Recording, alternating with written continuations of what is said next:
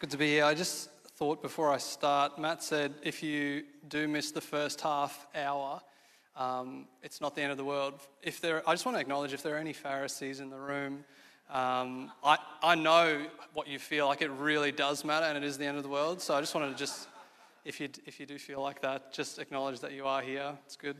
Good to have you here.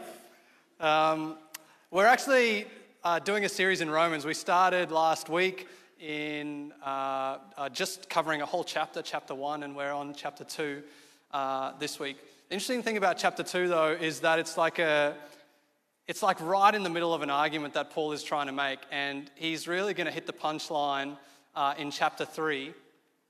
Uh, so we're sort of in limbo, and it's pretty hard for me not to step on the toes of whoever's preaching next week. Um, so next week, though, I think I think the real punchline, just so that I'm not stepping on their toes anymore, uh, is that um, all have sinned and fallen short of the glory of God. Uh, so hopefully that I'll use that in my defense if they do get offended. Uh, but here I go. Uh, let's actually I, sh- I, should do a bit of a recap on the end of chapter one because Paul's continuing on from the end of chapter one, and what happens there is he's actually talking about the people that you and I would um, quite readily agree, I guess, are um, living recklessly, living for themselves, self centered lives. And in, in a way, as he's speaking, um, actually, let me read it and then you'll get a sense of it. Uh, this is uh, chapter 1, verses 29 to 31. That's what he says. They, these people, have become, people who have traded the truth of God for a lie, have become filled with every kind of wickedness, evil, greed, and depravity.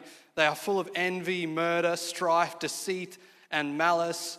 They are gossips, slanderers, God haters, insolent, arrogant, and boastful.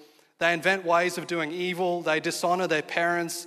They are senseless, senseless, faithless, heartless, ruthless. Paul's on a spiritual rampage, and um, I, I, think you all, we all know people like this, don't we? Like full on just crazy.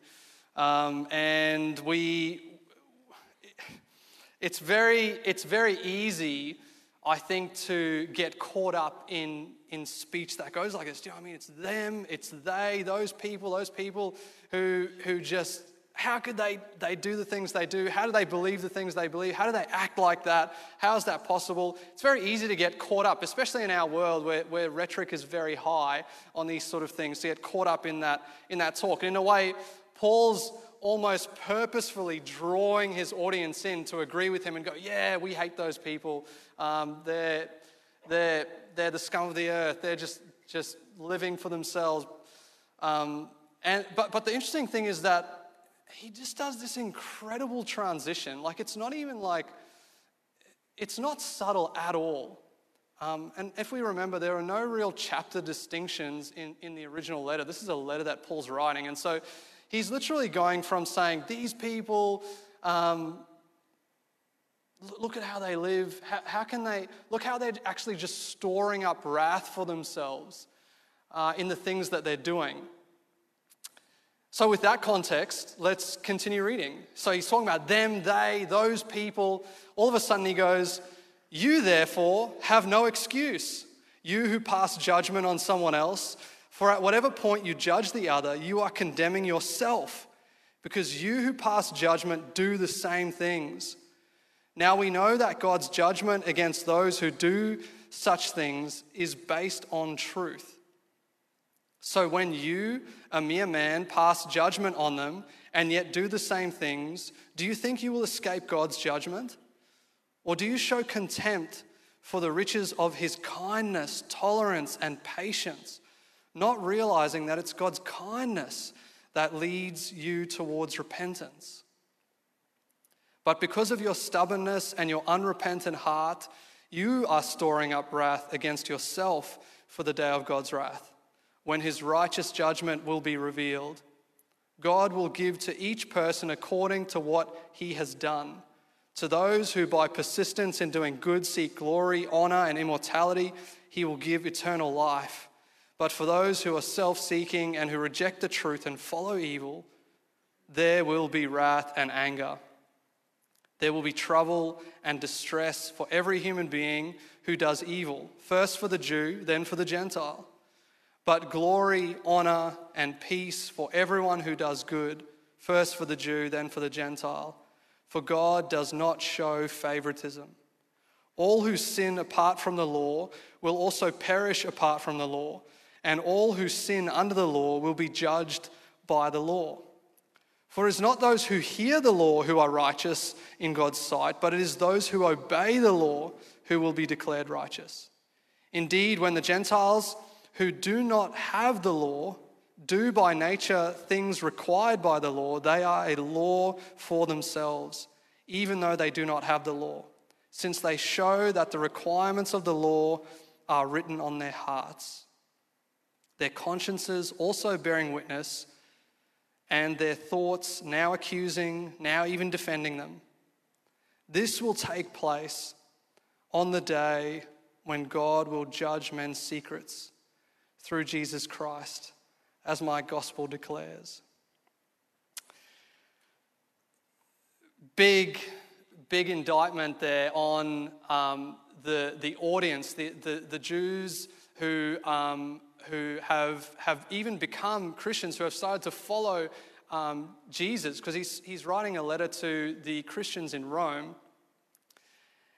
And he's quickly flipped from, from gaining support at condemning those people who are doing uh, all of those terrible things to, and you're no different because you stand in judgment. Condemning yourself because you who pass judgment do the same things. And we get a sense of what he's saying there. Jesus uh, really opens the playing field. Uh, we look at the outward appearance.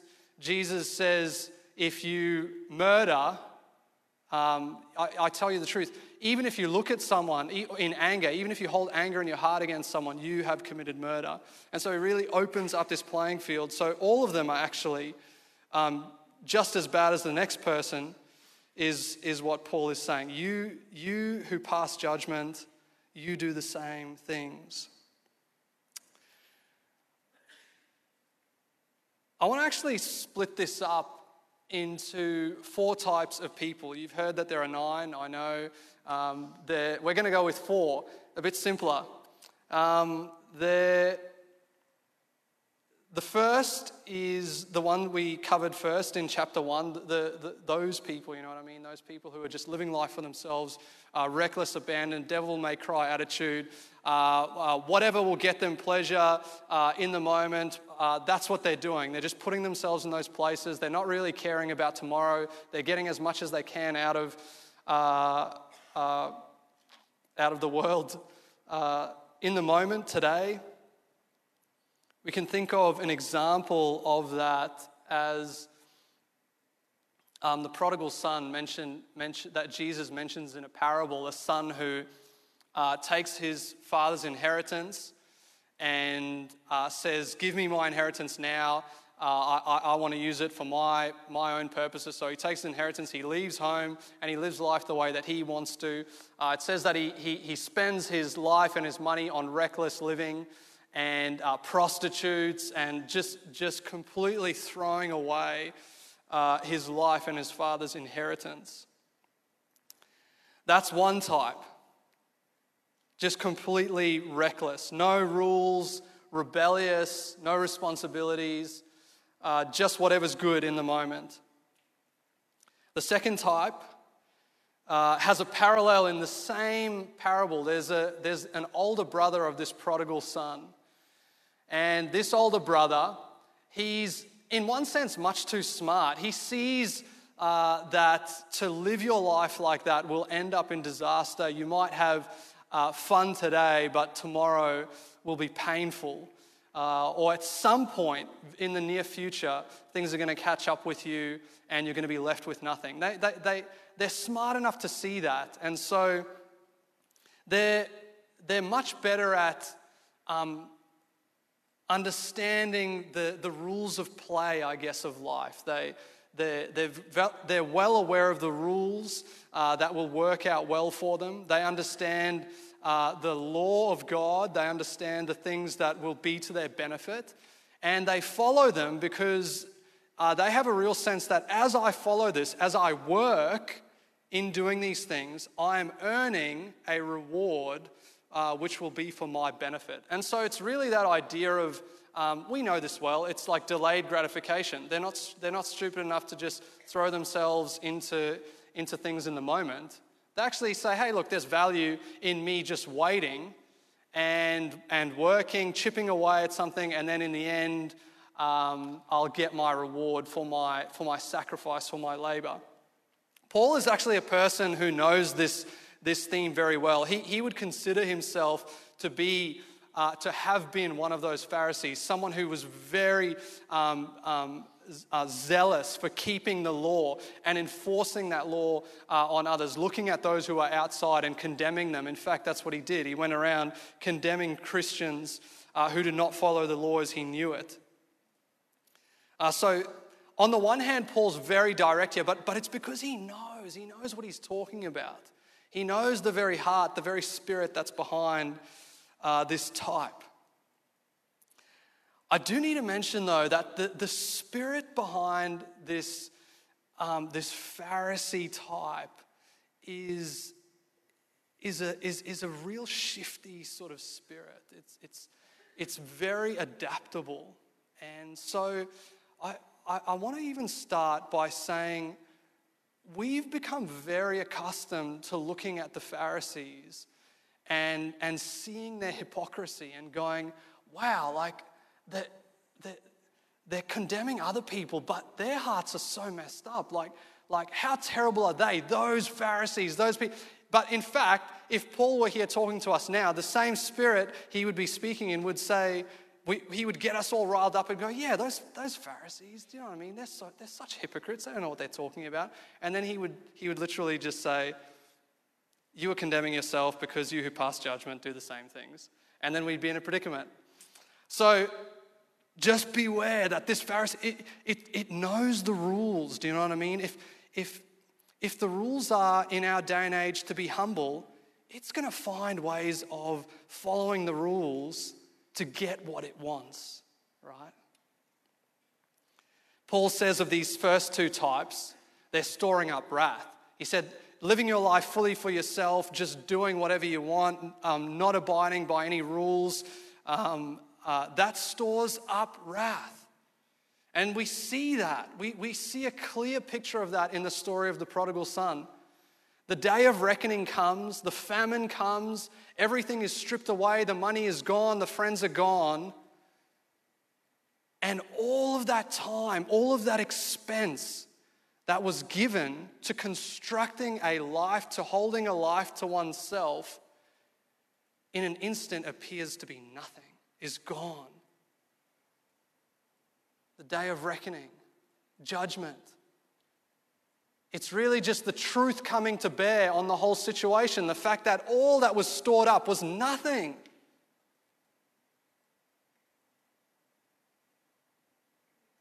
And it's not only the one who lives recklessly like that who experiences that storing up of wrath and that day of judgment, but it's also the one who seeks to um, self righteously justify themselves by following rules, by finding the right method of doing things, by looking at the outward appearance so that they can do the things which will benefit themselves, maybe not today, but in the future. The work that they're doing, the sacrifice that they're putting in now is going to is going to put them in good stead for the future. We know, we know this sort of theme in our own hearts.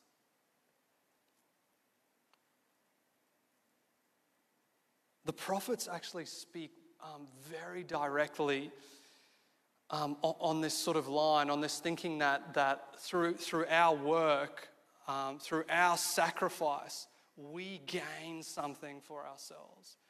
Uh, one of the prophets, in fact, talks about um, um, this, this way of living as, as a pregnancy, in fact. It's, it's like, yes, um, okay, you're going through pregnancy, it, it, you know, you go through all the pain, the morning sickness, the, the inconvenience, but you know, all of this that I'm sacrificing, all that, that I, this that I'm giving up, it's, it's all for a purpose. I'm going to receive a reward at the end of this. Do you know what I mean?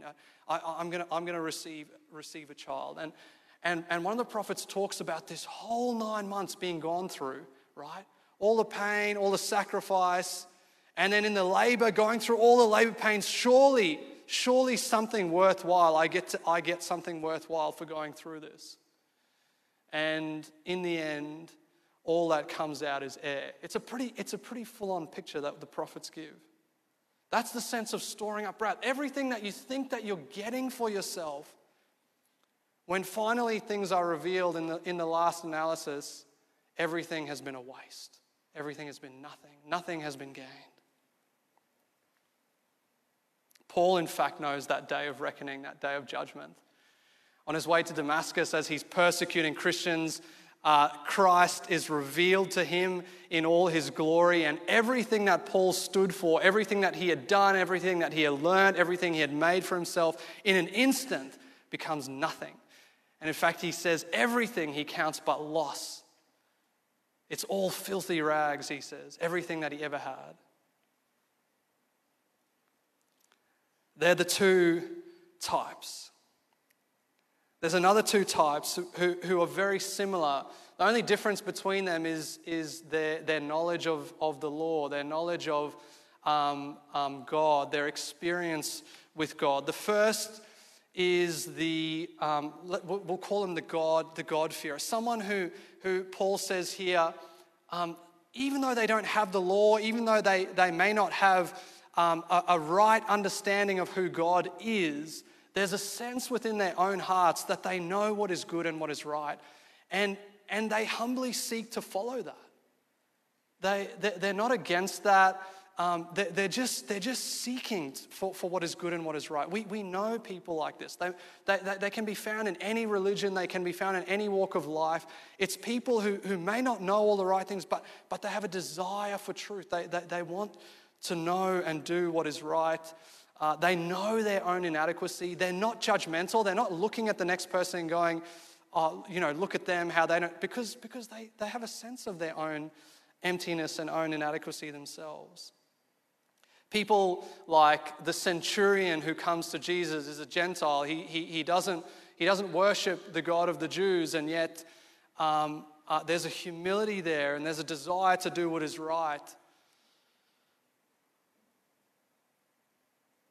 Cornelius is another one who uh, is a Gentile and uh, doesn't, doesn't fully understand who God is, but, but, but is, is, is praying to a God that he doesn't necessarily know. Uh, he's, he's, he's giving to the poor. He's not trying to store anything up for himself, but, but there's just this sense that this, this is what's good and what's right, and, and, I, and I long to be right. I, I, I wish things were right. And so as they, as they have the opportunity, they, they find themselves doing, doing that. But they're never, they're never comparing themselves um, to anyone else. The other is, um, let's call them, so this is the last one, the fourth one, let's say the humbly uh, religious. Now, I know there's bad connotations to when we say religious, but, but I want you to take it in, in not necessarily a bad way. Someone who has um, who has the knowledge of God, either through the history and through scripture, and actually believes that, that this is who God is and this is his character, that he's good, that he's a God who saved, perhaps has even had, had a personal experience, an encounter somehow with God and his saving purposes. These people are very similar, humble, non judgmental, very moral comparatively, I guess, relatively. They seek to do good, they don't, they don't claim anything for themselves. They live in hope, perhaps even, of a Savior that, that will come and make things right. People like this, um, perhaps you could, you could think of um, uh, Nicodemus coming to Jesus, and, and even though all the Pharisees are condemning Jesus, he's going, Yeah, I, I, I, I, don't, I don't think what we're saying, what you guys are saying is right. And, and though he's fearful and doesn't know exactly how to go about it, he, he wants to know, he wants to know the truth. There's a humility there. Um, even the disciples, Jesus, Jesus um, dies and, and resurrects and is meeting with the disciples, and, and they're so humbled. That they were trying to jostle for position before, but now they're just so humbled by the reality of who God is. That they're experiencing Him, they're encountering Him, and it's giving them a humility.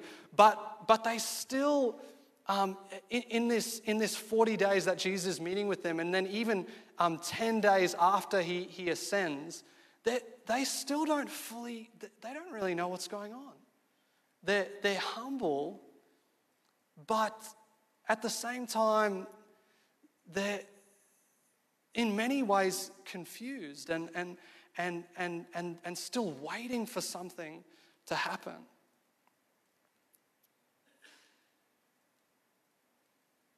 This is like the prodigal son, I guess, on his way home. There's a humility there. Um, there there's, there's a lowliness. There's a desire for things to be right, but um, it, it's, sort of, it's sort of in limbo. It's still an expectation. It hasn't arrived. There, there's a reverence, but, but, but, they, but there's a sense of being separate from God still. He, he's, he's holy, He's completely apart from us.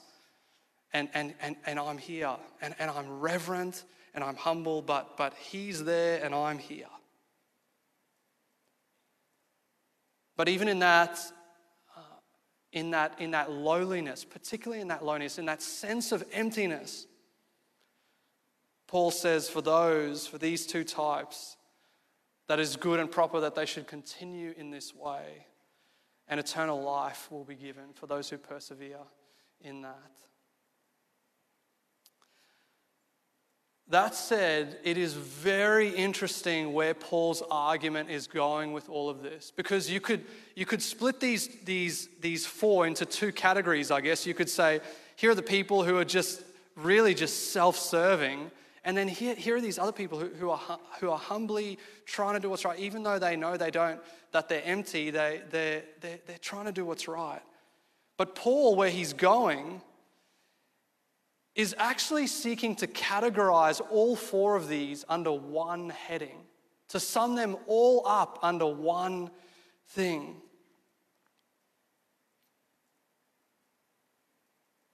They're all in the same boat, effectively for some reason. This is Paul, Paul's argument. He says they're bound up in, in the same thing, they're, they're, they're actually summed up in disobedience. And this may sound really harsh to, to, put, to put those, those two separate categories in the same box. Especially if, if we think of the contrast. Think, think of the, the, the, the life that's lived, you know, of those people living recklessly, of the hypocrisy. And then think of the humility and, and just the, the, the non judgmental nature of, of these people going through life. The interesting thing is that for, those, for that third and fourth type, for that humble type, to sum them, to sum them all up with the others in disobedience or to sum them all up in, in, a, in a blindness, they wouldn't, they wouldn't consider that harsh. That's the fascinating thing. They would, they would, they would agree. They would go, yeah, we're, we're, we're just as lacking in something as, as they are. Yeah, we're not, we're not throwing our lives away in, in, in, that, in that outward appearance, but but we, we, we, we're not grasping, in the same way that they're not grasping life to the full, we're not either.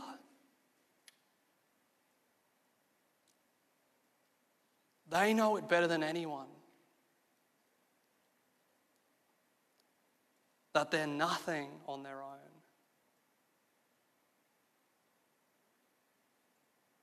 For the, for the type twos, for, for, the, for the ones who are seeking to justify themselves, uh, this message is very, very harsh because their very nature, the very spirit that they have, is seeking to justify themselves and convince themselves that they are the humble type And, and by being the humble type, they are separate from those hypocrites. They are separate from those people who live life the way that they want to live. And so for them, when they get lumped in, in, into one box, they, they, they take offense. They take offense to that.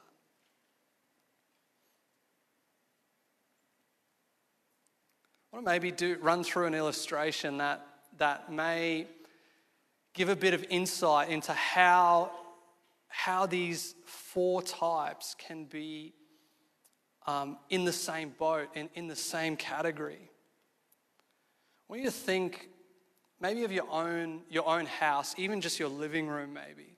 Think of um, four blind people in the room, right?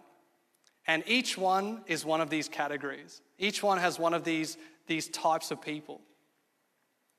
So if you think of the first, the one who's just um, doesn't care about any of the rules, doesn't care about ha, ha, the way that Paul says it, they've exchanged the truth for a lie, and so they think that uh, whatever they do is good and, and, and right. Think of them. That they're not worried about the, the externals, they're not worried about um, how things play out, and, and, and so they're blind, right? But, but they're just throwing themselves into the room. They're like, they're, they're just living for the moment. They're not thinking about the pain that could be inflicted. They're, they're bumping into things, things, things are getting thrown around. Um, uh, th- there's no sense of rule or order. They're just, they're just doing whatever comes to mind, and, and, it's, and it's, causing, it's causing a mess.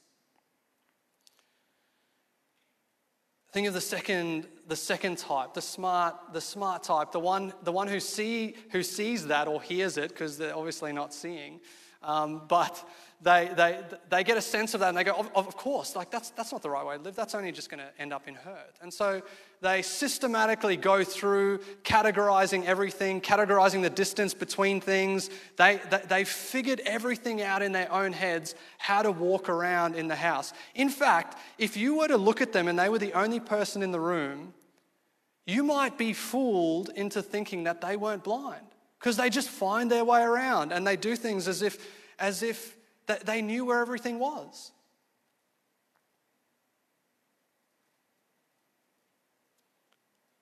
The only problem they have is when they're in the room with these reckless types or any other person who moves, do you know what I mean, and doesn't stay where it should stay, doesn't follow the rules, then all of a sudden they, they find themselves in a bit of a pickle. They find themselves frustrated. Things aren't where they're meant to be. Um, um, they're, they're, they're bumping into things where they shouldn't bump into things.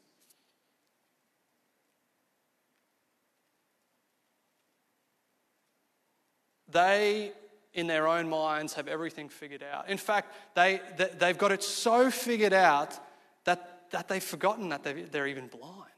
They, They think that this is the way life is and they know it. They, they, they know how life works. They're self sufficient. So there's no sense of even looking for help or needing help. All that's needed is to teach those reckless people the rules so that they can just follow the rules and then things will be things will be great. If everyone could just follow the rules, everything would be good. And so if they're not going to follow the rules, then let's tie them down, let's get them out, let's imprison them, let's, let's relegate them to hell, let's just get them out of here so we can just have peace.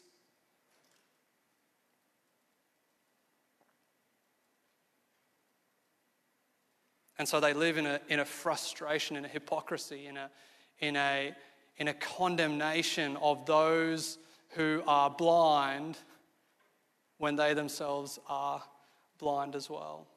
In and, in amidst all of this, there's the third and the fourth person. They're there as well in the room, and they're humbly just doing the best that they can. Um, they're also finding, you know, tr- trying to find out how to, how to make their way through life, how to do things. But at no point are they thinking, I'm not blind. They're actually hoping for sight. They're hoping for a way of living that they'll actually be able to see and do life to the full, to enter into the fullness of life. Any help that, was, that is given to them, they would receive with gladness. A friend, a walking stick, a guide dog. But even in that, not for a second, even with the help, do they think, wow, that's great. I can, I'll just, I'll just um, I can do life on my own now. There's still a desire for things to be right. The first two, they deny that they are blind. They're not even thinking of the fact that they are blind. But the second two, they know they're blind. The interesting thing, though, this is, the, this is what I'm trying to get at. This is what Paul is getting at. Whether you recognize it or not, they're all blind. Right? There's, there's, there's a category that sums all of them up, all four of them.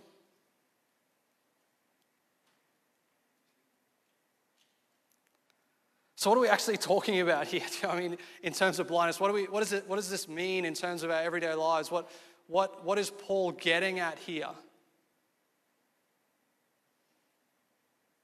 What's the correlation of this blindness in this hypothetical situation to our actual lives?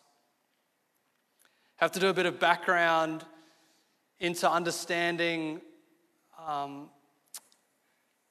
the, the, the way that things are actually ordered by God in this world. And in Hebrews 11:3 says this, by faith we understand that the universe was formed at God's command, so that what is seen was not made out of so what is seen was not made out of what was visible. So the things that are seen come from God who is invisible. The things that are seen come from the invisible. And the invisible is what is substantial, is fundamental, is the source, is the, is the actual reality of things. All the things that are seen have come from God who is invisible. And in fact, all the things that are seen in our material world are there for us to see through them to the supreme reality that is unseen. To see the unseen, the substantial reality of God, who is life. And so, Paul in Romans 1, in fact, is talking about how rather than using our sight this is what Paul says is, is, that, is they've traded the truth of God for a lie. Instead of seeing the world, seeing the things, the appearance of things, as an avenue to see God, we've taken them as a reality in themselves. We fixed our eyes on the things that are seen, seeing this material world as the ultimate reality. And in doing that, in that trade, we've actually become blind. This is, this is the picture that, that we're blind. Those seeing, we have become blind. So now, even when we see, even though I see you, even though you see me, even though we live in this world and we interact with this world and in the material things of this world, even though we see all these things, it's a false sight. We're not truly seeing because we can't see God anymore. We choose to become judges of good and evil in the material world, judges by appearances, rather than having a clear vision which was intended and seeing through to the reality of God. We've actually filled ourselves up to the brim with a knowledge of good and evil, a, a, a categorization, even. We're, we're so wise in the things of this world. We, we know so much about how this world works in the appearance, in the material reality of it, about how relationships work, about how coming to God even works in the material, about what we should do and what we shouldn't do. But we're running around blind in a world. We're categorizing things, but it's not giving us sight. We're figuring out how to, how to live in a world, but that doesn't make us see. It's not giving us life.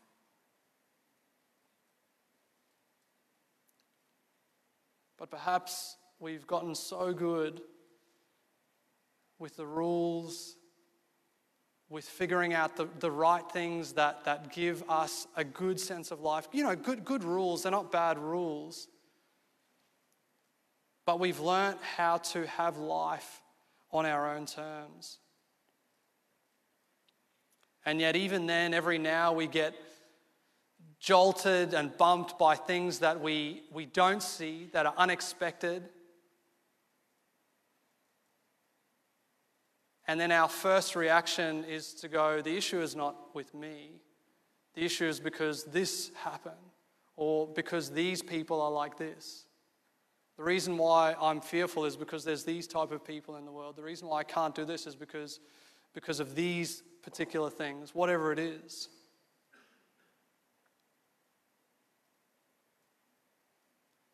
We never realize that the issue is that we are blind, that the issue is with us. We're only judging by appearances. And so Paul says we are all summed up in blindness.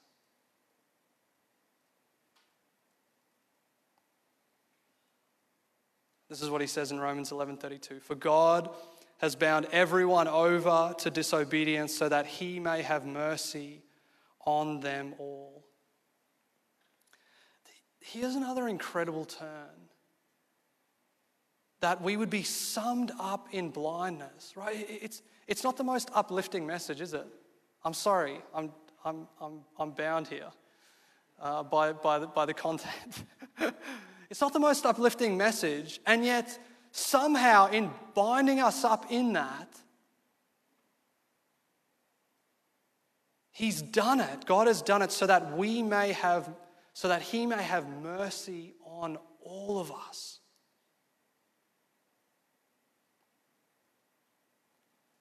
A key to understanding this is found in um, John 9 41. Jesus is speaking to the Pharisees, to those who have figured out things for themselves, and though they're blind, they cannot see.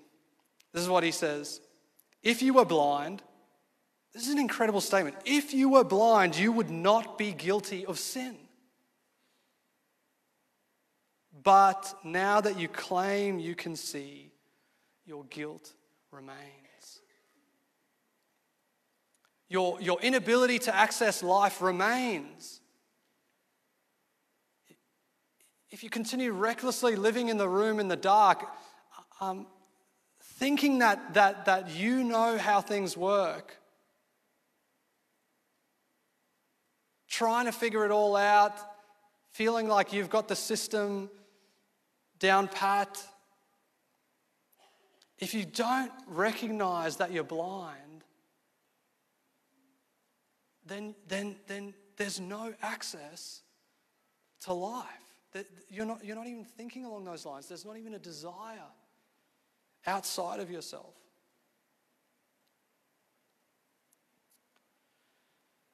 Jesus, as he walked this earth, walked with perfect vision. He was not blind. In everything, in every appearance, in every circumstance, he saw through to his Father.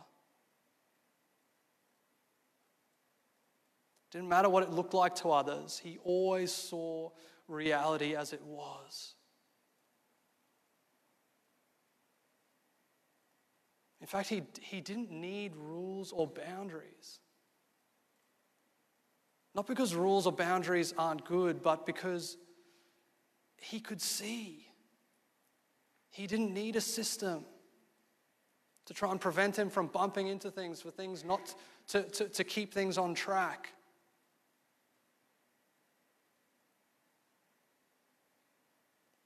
And yet, even Jesus claimed that of himself he could do nothing.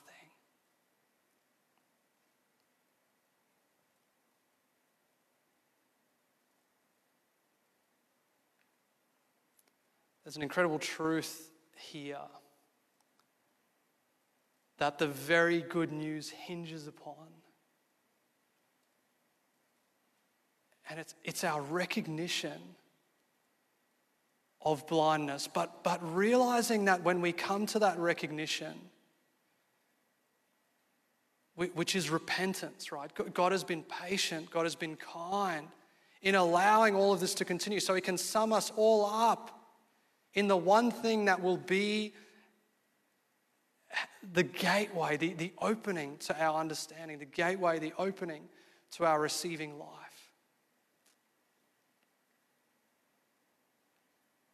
Paul, on the other side, as he, as he receives his sight, can say this. In 2, in 2 Corinthians 4:18 he says so we fix our eyes not on what is seen but on what is unseen. For what is seen is temporary but what is unseen is eternal. Paul is fixing his eyes on something that is unseen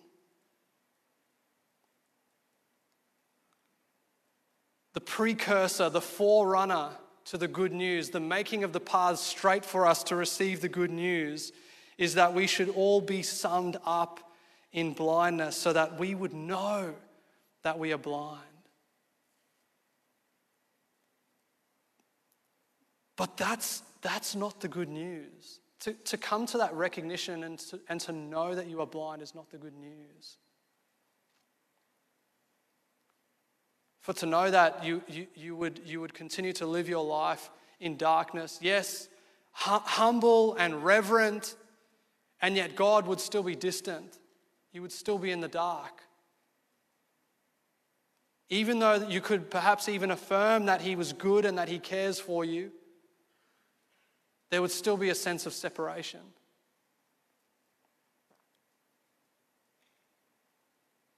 To know that you're blind, as true as it is, doesn't make you see.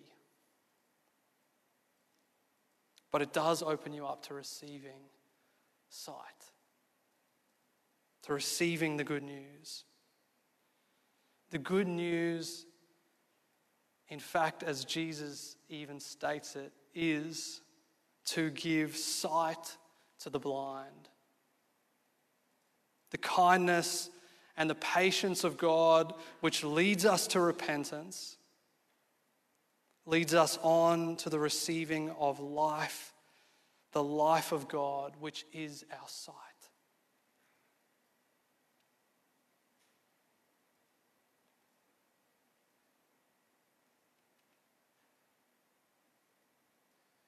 If we can see, it's not because we have our own power of sight.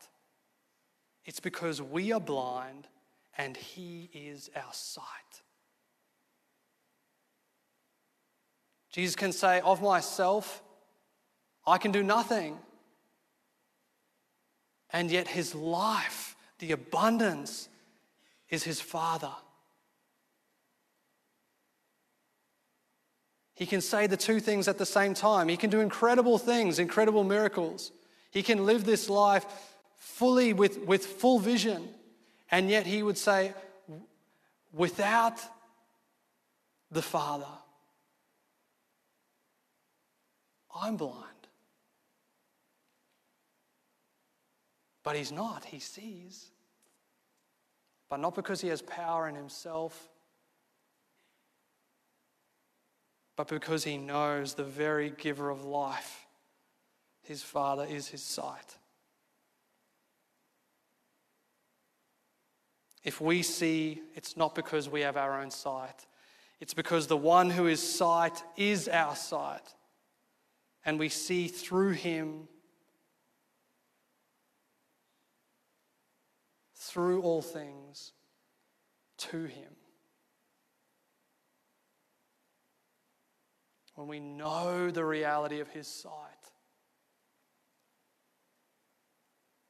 his strength, in our blindness, in our weakness, then we will judge rightly as God judges because it will be Him judging in us, His Spirit in us.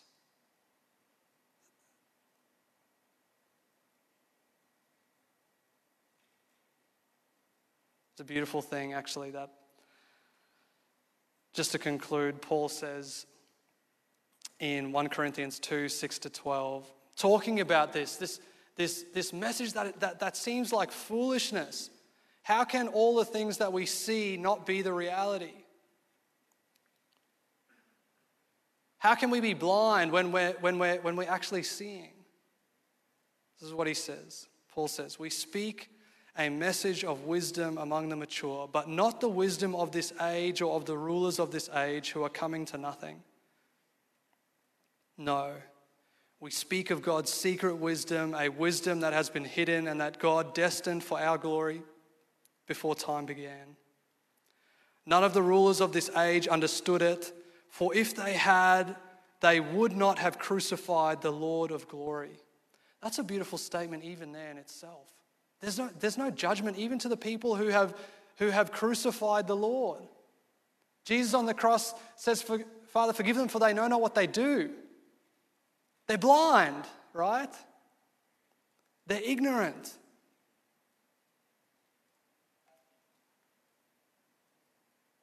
They couldn't see, or else they wouldn't have done it. However, as it is written, no eye has seen, no ear has heard, no mind has conceived what God has prepared for those who love him. But God has revealed it to us by his Spirit.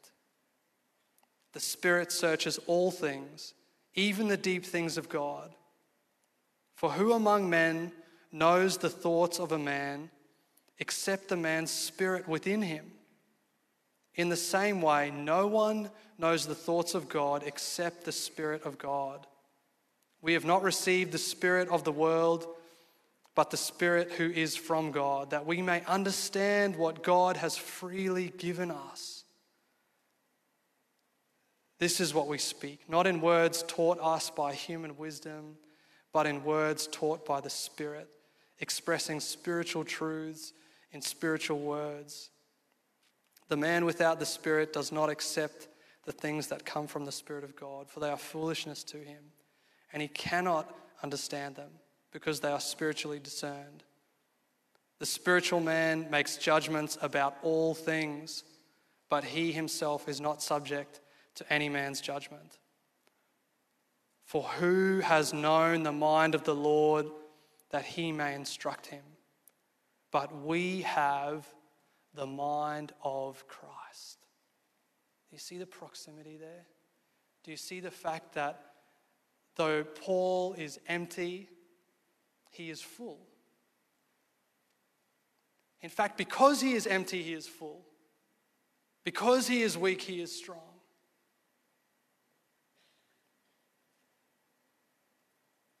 Because he is dead, he has the life of Christ. Because his mind is not reigning in his body, he has the mind of Christ. There's a, there's a reality there that, that has never left, is right there as a given. In fact, the father in the parable of the prodigal son says this to the older to the older brother as he looks on at the, at the younger son who's come back and, and who's experiencing the joy and life that there is in the father's house. He looks on and is beside himself, is frustrated, is jealous. These are the words of the Father to his Son My Son, you are always with me, always. And everything I have is yours.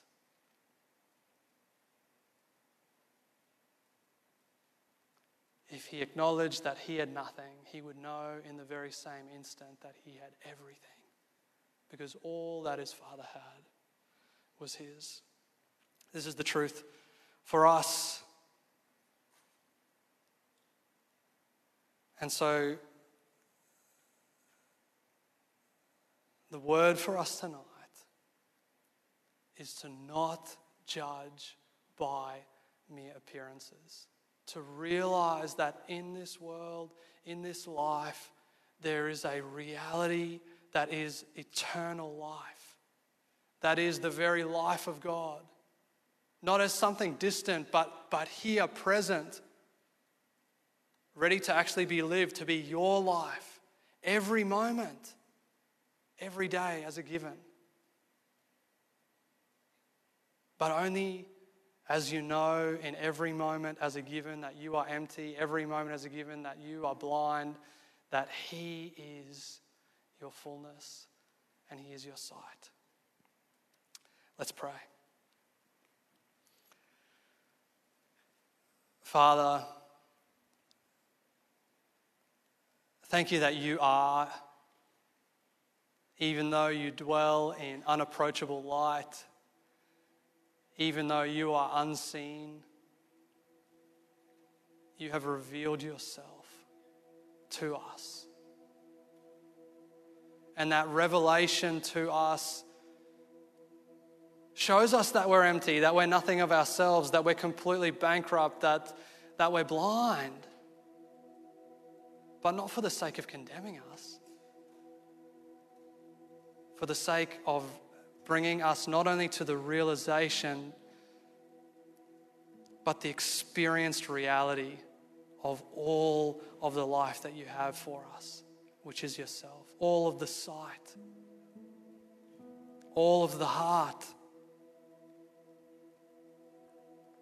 No longer to live life by appearances, no longer to be living only in the humility of knowing our inadequacy seeking to follow you only in our inadequacy, but having the other side fully given in the very recognition of our nothingness, knowing your all, experiencing your all, living in the conscious reality of your life. Your life in us, your life as us in this world, light in this world. There are truths there that no words are going to touch.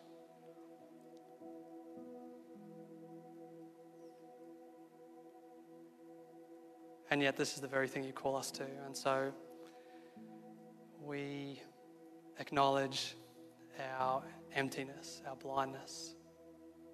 We do not judge. We do not compare ourselves to others. In fact, we see our sameness, we see our equality. We're all blind, we're all empty.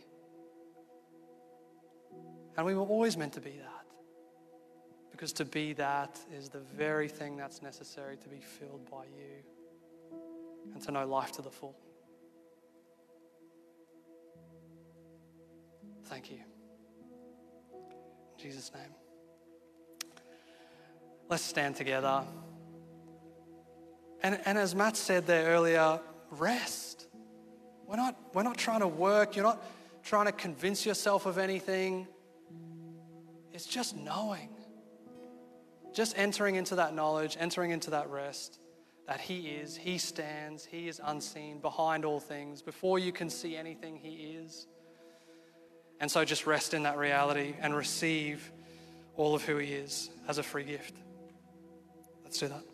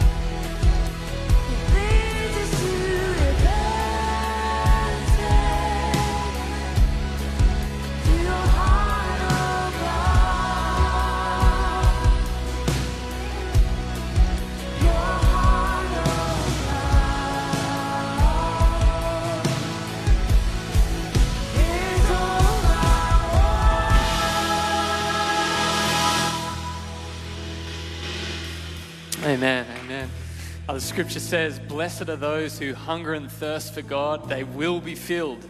So, just my encouragement to you tonight uh, if you're hungering after God, you will find Him. Uh, so, keep hungering, keep moving. Let that hunger move you. We all know what it means to be hungry, it moves us towards the source. Let the hunger move you towards God wherever you are on the journey tonight. Everything I have is yours, says the Father, to each one of us, if we will come and hunger and then receive. God bless you. Been wonderful to have you with us tonight. Uh, there's a meal in the courtyard afterwards, and uh, we'll see you again this time next week.